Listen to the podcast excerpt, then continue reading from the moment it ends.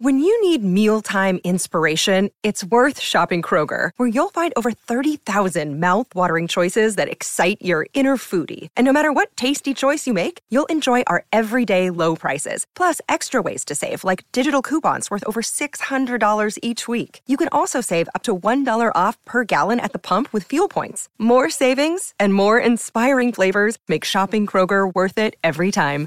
Kroger, fresh for everyone. Fuel restrictions apply.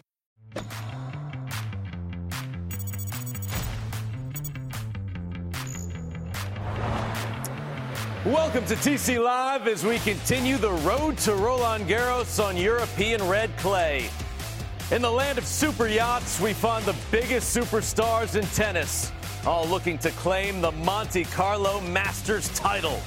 A lot to get to over the next 30 minutes. We've got all the big highlights, and you don't want to miss what the players said to Prakash. Plus, big news on Roger Federer's comeback, and everything's bigger in Texas, including the WTA.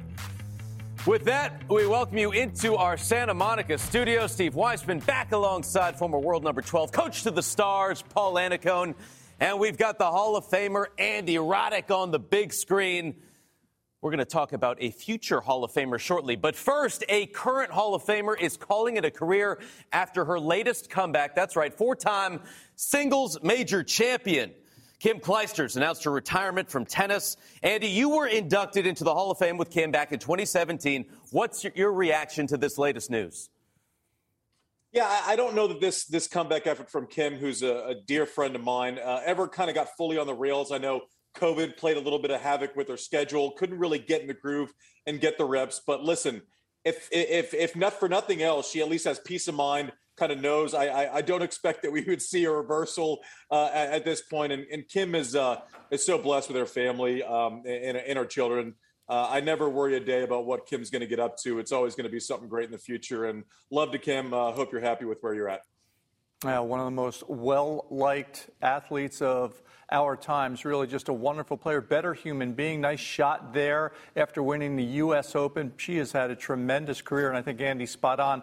Had different kinds of uh, aspirations to come back in, in, a different world, and never really got it going. A lot because of COVID, some because of family life. But uh, her next chapter is going to be a good one for sure. Third retirement for Kim Clijsters. 41 titles, more than 500 wins, four singles majors, two doubles majors, and already a Hall of Famer, Hall of Fame person as well. Kim Clijsters, one of the nicest in the game, and uh, we certainly wish the very best to her. We'll see her on TV a little bit, and she's also got the Academy in Belgium. Well, from a former number one to a current number one, the last time we saw Novak Djokovic was February in Dubai. He picked up a couple wins before losing to Jiri Vesely in the quarterfinals. That loss took Djokovic briefly out of the top spot in the rankings. So Tuesday, the two-time Monte Carlo champ looking to get back on track against Alejandro Davidovich Fokina. The 22-year-old starting strong, Andy. Yeah, and letting him know that he was in it to play. Screaming a little bit, getting pumped up. Got off to the fast start. Extremely windy conditions today. You can see Davidovich Fokina with his uh, back full of clay. Uh, he was actually diving around more than Rodney Dangerfield in Back to School, which is a very dated reference that only Paul Annacone will actually get. uh, but here we go, deep into the second set breaker. Fokina had already been up in the second set, had kind of lost his way a little bit, just fighting to get through. And Novak, once he was able to kind of turn this tiebreaker around, this is probably his best point of the match vintage Novak scurrying side to side, just couldn't go through him, coming up with a clutch forehand pass on the run when needed. At this point, we felt like, hey, listen, as long as he's got the legs and he's got the fitness, this match might actually turn, might actually be, end up being a good one for Novak to get through, but it wasn't meant to be. Davidovich Fokina, uh, credit to him because he, uh, again, he let that second set get away. I, I, don't know if there's anyone quicker off the mark on a clay court. Switching directions makes it look easy. It's certainly not. And a, and a well earned victory, full of kind of mental stresses today, paying the respect to Novak, not kind of fist pumping right in front of him, but uh, all time best win. And props, you like to see it. Novak classy at the net there, but, uh, you know, he got his reps in today. Biggest win of the Spaniard's career, and Djokovic tried to explain the loss after. I was hanging on the rope, so you know, entire game, entire match, I was really chasing the result constantly. So um, you know, can't speak too much about my chances. Um, had some games where I was break points, game points, and I just lost lost many of those games in the first set, also second. Um, but you know he could have he could have um, uh, won this match in straight sets, and I just kind of fought fought my way through to the third. But then I was just physically completely I collapsed. You know I couldn't couldn't move anymore. I'm so happy for the win. You know, uh, today to beat uh, it's like I don't have any words, you know. I was enjoying every moment, every point because I knew that Nole didn't play a lot this year. Then I have to to go with that and to from the beginning to have more confidence with myself. You were playing every point like you were diving on grass all the time. Yeah, I didn't care about fall down because I was like pushing myself to for the war. You know, I, I didn't care and to play every point and doesn't matter if I fall down I didn't make it just to focus on the next point. Incredible effort there. First time since 2018 that Djokovic has lost back to back matches to players ranked outside the top 45. And Paul, nine breaks. Djokovic has never been broken nine times in a best of three match. How did the Spaniard do it? Well, you look for 51 unforced errors for Novak. That's usually about two or three months of the year on his calendar with that number of errors. And when you see that there were 31 break opportunities, that means that there's something going on. And what was going on is there was a lot of wind. So for a great player like Novak, he wants to come back in an environment where he can see how he's doing. I mean, he couldn't. He was trying to survive today. This was a this was a battle of attrition for the guys out there to see who could really manage the situation. And you have to give the 22 year old a ton of credit. Every time Novak snuck back in, I would take a breath and go, up, oh, here comes a great player. Time for the young guy to go away. And he didn't. He did a great job in the big moment, particularly start of the third set, down break point. The first game held and then ran away with it. It was impressive. Listen, Novak Djokovic is arguably the greatest athlete on the planet, Andy. So when you hear him say he physically collapsed, couldn't move anymore, what does that say to you? Yeah, you can't fake tournament reps. You know, I, you could play five hours in practice, but when you get the adrenaline and you get the nerves, it's its own kind of exhaust mechanism. And when you haven't kind of dealt with that recently, I mean, he's he's very short on matches uh, since the U.S. Open, uh, you know, last year. So, um, you know, it, it was a big ask. And what Novak was hoping to do was turn it around, get through, survive this match, and then find his game later on. Credit to Davidovich Fokina also, when you're coming back in your Novak, the last thing you want is really blustery conditions, right? Where your feet aren't quite under you. I don't think Novak moved that well today. I felt like he was lunging a lot more than he normally did. The switch of directions wasn't quite there. Not a big thing to worry about, all to be expected, but expect him to maybe sneak in another tournament or two, play a little bit of a heavier schedule until he finds that footing, obviously, with a goal being Roland Garros. Four matches this year, two wins, two losses. Not what you expect from the world number one. The man who beat Novak Djokovic last year in the third round, Dan Evans, back in action, taking on qualifier Benjamin Bonzi. Evans served really well in that first set, Paul. He did a great job. Got off to a great start. Dan is a terrific clay court player because of the variety. He uses the slice to make people uncomfortable, can come forward. First set 6 0, but Bonzi did a great job in the second set up a break, goes up 4 1. Good credit to Dan Evans. Uses the variety from the back of the court. How about the big one hander down the line here? He's just fighting to stay in that second set because it took a while to get going and get back to neutral, get back to where they were on serve. But I love watching Evans play. Creates a lot of discomfort. Terrific hands at the net. And once he got into the tiebreak, played a little bit more solid tennis. Really did a terrific job. Nice win, 0-6, and a good comeback in the second set. Snaps a three-match losing streak. He will take on Davidovich Fokina in the next round. Meantime, we had the top ranked American man, Taylor Fritz, a battle against a wild card from Monaco, ranked 430 in the world, Paul. Yeah, Fritz was up 6 2 in the tiebreak, and he went down, lost that first set tiebreak to Lucas Katerina wine mixer himself. It was a tough battle, but Fritz had to hang in there. The wind was blowing everywhere. Taylor was frustrated, couldn't get anything on his ground strokes. It's just one of those days where you have to hang in there. You have to figure out a way to get through. Second set, Taylor did a nice job played a more solid tiebreak. Trouble though in the third, got down an early break and was never able to really control any return games. But right here at 4 3, when the finish line came in sight, uh, wine mixer had a tough time closing it out. He got a little bit nervous. Taylor played a little bit more aggressive and really did a good job. The last 10 minutes of the match was the best tennis from Taylor Fritz, and that was the best return game of the match. Right there, really did a great job being aggressive and gets the double fault. Bad way to lose the match, but a great battle from the Whirlpool wild card. It's the Catarina wine mixer, Paul. There you go. Now you're talking, Let's hear Steve. from Taylor Fritz.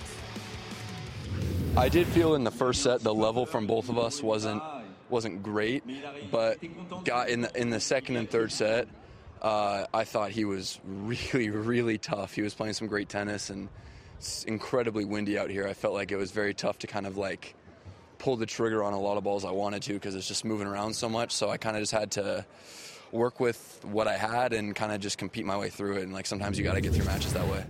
Uh, Taylor was able to get through, but Andy, are, are, you more concerned that he was pushed so far by a guy ranked outside of the top 400 or encouraged that he got through it?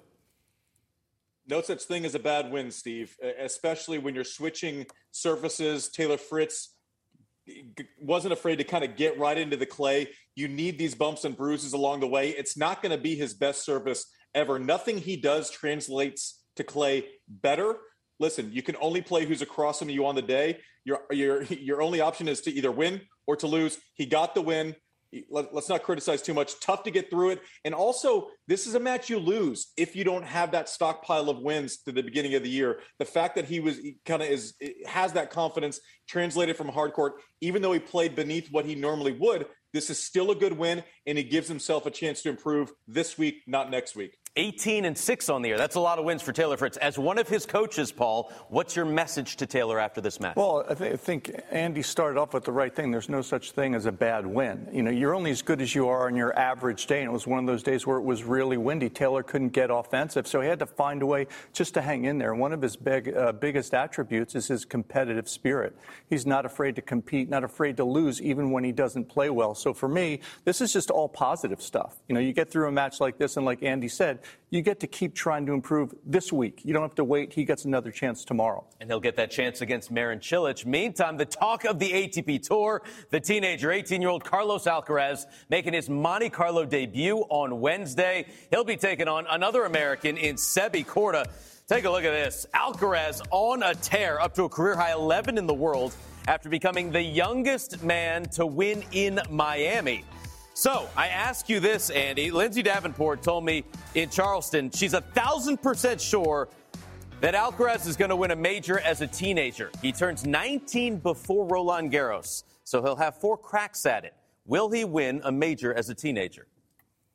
I think he will. I don't know that I'm a thousand percent sure, but listen, his his game translates. We've already seen it on the hard. We've seen him go from you know Rio to he played well in, on, clay last year. We make the assumption that he's he's just as good on clay. Will he translate to grass? He had a great U.S. Open last year, uh, you know, and he has the guidance of uh, of Juan Carlos Ferrero, who's not going to be kind of overawed by any situation. So he is going to have that. I, I think he will win uh, a major before he's before he's 20 years old, but I think he's going to win many majors after that. So when he does it is less important than him doing it, and he's certainly on the right trajectory. We haven't seen uh, this blue chip of a prospect since uh, you know some guys named Roger Rafa and Novak. I, I don't think.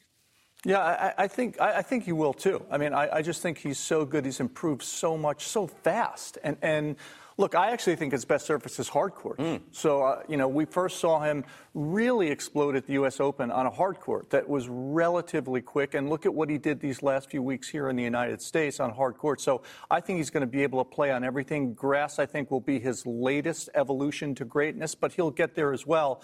And when you see somebody this good this early with someone uh, like Juan Carlos Ferrero in his corner that can help him kind of get ready for situations before they occur, that means a lot. That means the transition to greatness will be even quicker. So you're calling Alcaraz to win either the U.S. Open or Australian Open coming up? Well, I, I think so. And I think the most important thing is if he wins, Ian Eagle will owe Jim Courier a, a, dinner wherever he wants to go. So Jim won't have to give Ian Eagle dinner at uh, Shake Shack. Are you in that bet too, Andy? I, I, I got some of that coming okay. my way too. Right. So let's let's hope it happens. All right, dinner at the French Laundry coming up. Gotta love that. Uh, a lot more highlights still to come, including the defending champion in action in Monte Carlo. But first, one member of the Big Three lost today, but a big win for another. How close is Roger Federer to getting back on the court? We'll let you know.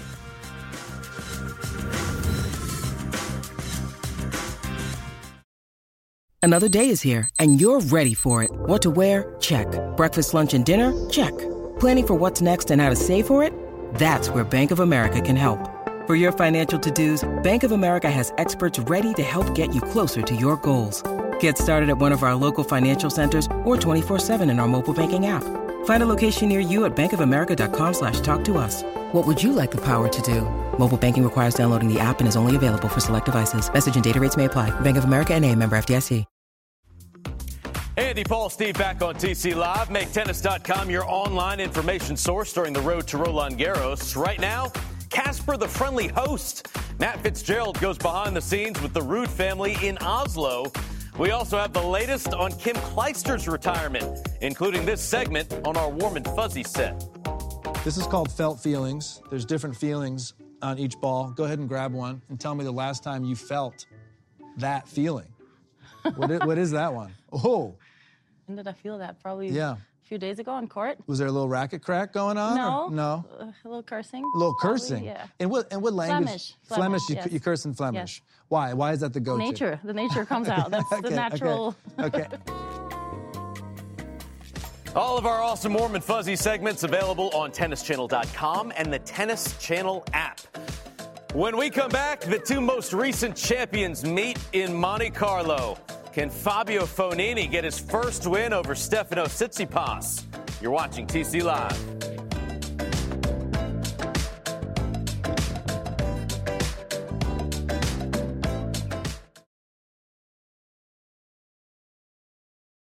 The Australian Open taking on a young Italian in Lorenzo Musetti, Andy. Yeah, and, and Musetti has to feel a little bit of extra pressure in this point in the season. This is where he makes his hay the next six weeks, Steve. But on point, when he has time, he gets those big swings on it, creates a lot of torque, a lot of spin, cruises right through the first set uh, uh, against Paire. But something we don't say that often about Paire goes goes full gladiator, full fight mode. He says, "Are you not entertained, Steve?" Look at Paire showing the fight. I love it. But didn't last long, unfortunately. Misses the volley here. Musetti's able to get the break and Paire back to doing Paire things. Uh, Musetti closed it out here in the third set. Paire forehand breaks down like it tends to do sometimes. Good start to the clay court season for Musetti. Generated 14 break points, converted on half of them. He'll get Felix Auger Aliassime next. Well, the last two Monte Carlo Masters champs meeting on Tuesday. Fabio Fognini on the left, he was the oldest winner when he won in 2019. Stefano Tsitsipas did not drop a set on the way to his first Masters title last year in Monaco. Well, Tsitsipas 23 and 5 on clay last year, two titles. Had won all three previous meetings against the 34-year-old Italian, Paul. I wondered what was going to happen early on. Fognini down a break, breaks back, but then Tsitsipas stretches it again. Fabio was a little bit slow foot, a little sluggish from the back of the court. And Tsitsipas is such a good athlete, finds his way around the court incredibly well with good footwork, athleticism, and good dynamic movement. Once he got that first set under his belt, that's what happened. Did not follow the Andy Roddick school of throwing went head first. You got to go face first into the court surface. That was the least of Fabio's worries, though, because he got down 5-0 in a heartbeat, and Tsitsipas played a solid first and even more solid second set. The defending champ, first clay court match of the year, victorious. Take a look at some other scores today. Andy, which one stands out to you? Well, uh, uh, Sonego moving along. Uh, Cressy gets the look at the basket, but the lucky loser doesn't come through. Dimitrov looked great in the third set there. And don't forget about vote for Pedro Martinez. Gosh, Steve. I set it up. You knock it out. Time to enter the social net. The WTA is adding a 250 event in Austin, Texas. Uh, Andy, you lived there for many years. You brought a Davis Cup tie there. What makes Austin, Texas great for tennis? Well, it's an event town, Steve. We know how to put on events, whether it's South by Southwest, uh, any of the, the other music festivals uh, that we get, uh, Austin City Limits, uh, the new F1 track. We're, we're really good at events in Austin, Texas. And finally, we get some consistent tennis. We had a Davis Cup tie, we've had some Exos, but uh, something that, uh, that can make a home in Austin, Texas is very, very exciting. Yeah, and also my doubles partner, Christo Van Rensburg, is going to be the tournament director there. And uh, his heart and souls in Austin's been living there actually since we played on tour, even just before. So I know he's thrilled about that and excited to be there. A great town, as Andy mentioned. So it's going to be a good foundation to build on. Love it. ATX Open, February 26, 2023. Get your tickets now. Meantime, the last time we saw Roger Federer on court, he lost in the Wimbledon quarterfinals to Hubie Hurkacz. He then had right knee surgery, has been working on a comeback. But get this Federer posted on Instagram today that rehab is rocking. I'm going to start with Fed's former coach, Paul. What does this say to you? Well, if that picture, if I were to guess, if there's a man lurking in the shadows named Pierre Paganini, I would say Roger's in pretty good hands. Uh, I know he's really happy to be back at work. Talked to him a couple weeks ago. Been a little bit of time right now, but he was looking forward to trying to get healthy again. It's been a rough couple of years, but look, he loves the game, loves his life. But uh, if he can get back out there ASAP, he will, but he won't take a chance. He wants to make sure he's ready. Yeah, I, I, don't think Roger puts stuff like this out by accident. I think he knows the reaction that it could cause. And uh, good for the rest of us and good for Roger. I don't think he puts something like this out unless he is really making great progress. He keeps it pretty tight to the vest. I talked to him at uh, at Laver Cup last year, and he said, "Listen, man, I, I just don't know to see kind of where he was on crutches then versus what we're seeing now with kind of the deep knee bends and and him kind of." pushing it out and inviting the conversation, uh, so to speak, is is a great sign. So fingers crossed we get to see uh, we get to see Roger sooner rather than later. He looks in great shape. All the extra G's on rocking. Goat, goat, goat, goat, goat. I got it. I got it. Something yeah, like put, that, put maybe. Who emphasis, knows? Emphasis on happiness. Happiness. emphasis on health. Uh, live coverage, Tennis Channel, Monte Carlo, 5 a.m. Eastern on Wednesday. Got you covered on the Bally Sports Regional Networks and T2, the three of us back on TC Live to wrap it all up and encore coverage from the Principality all night and morning long. More TC Live after this.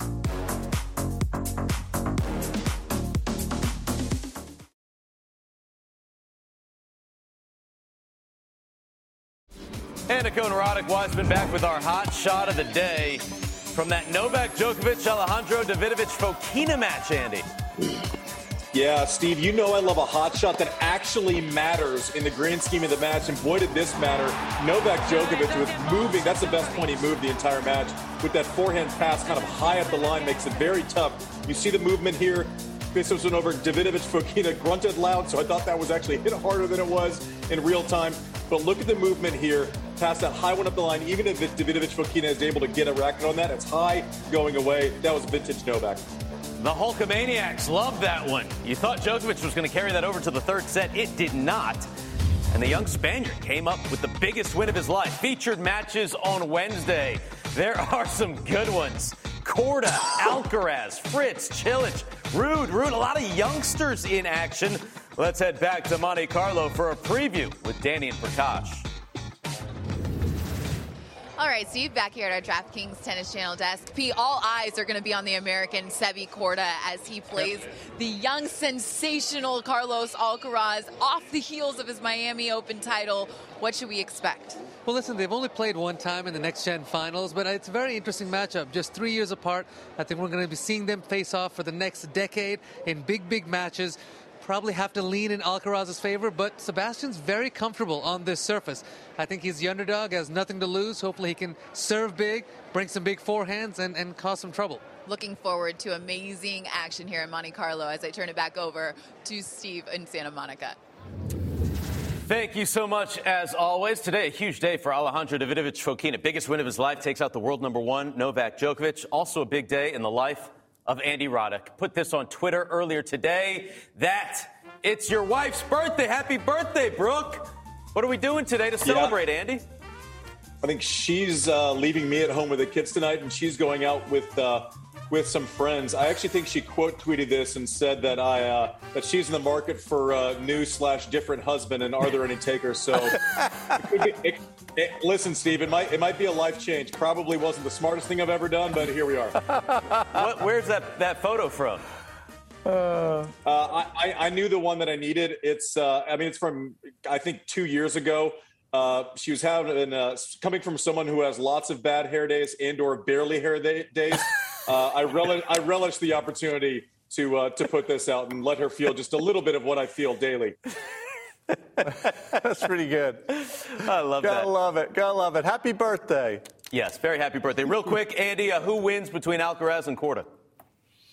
I mean, you have to say uh, Alcaraz is the favorite, obviously, but you know, Sebi defends his second serve really well. If he can kind of get a lot of first serves in, he hits the ball thick enough where Alcaraz isn't just going to be unloading on balls all day long. Sebi's got to switch directions, bleed the lines a little bit, not let Alcaraz get control of those rallies. Switch directions a lot early, but uh, I, I, I'm I'm looking forward to this one. But Alcaraz has to be the favorite. Leaning Alcaraz, but if Sebi can play good first strike tennis, big returns of serve, serve plus one, give him a good shot. All right, looking forward to it. 5 a.m. Eastern, right here on Tennis Channel. Thank you so much for watching TC Live.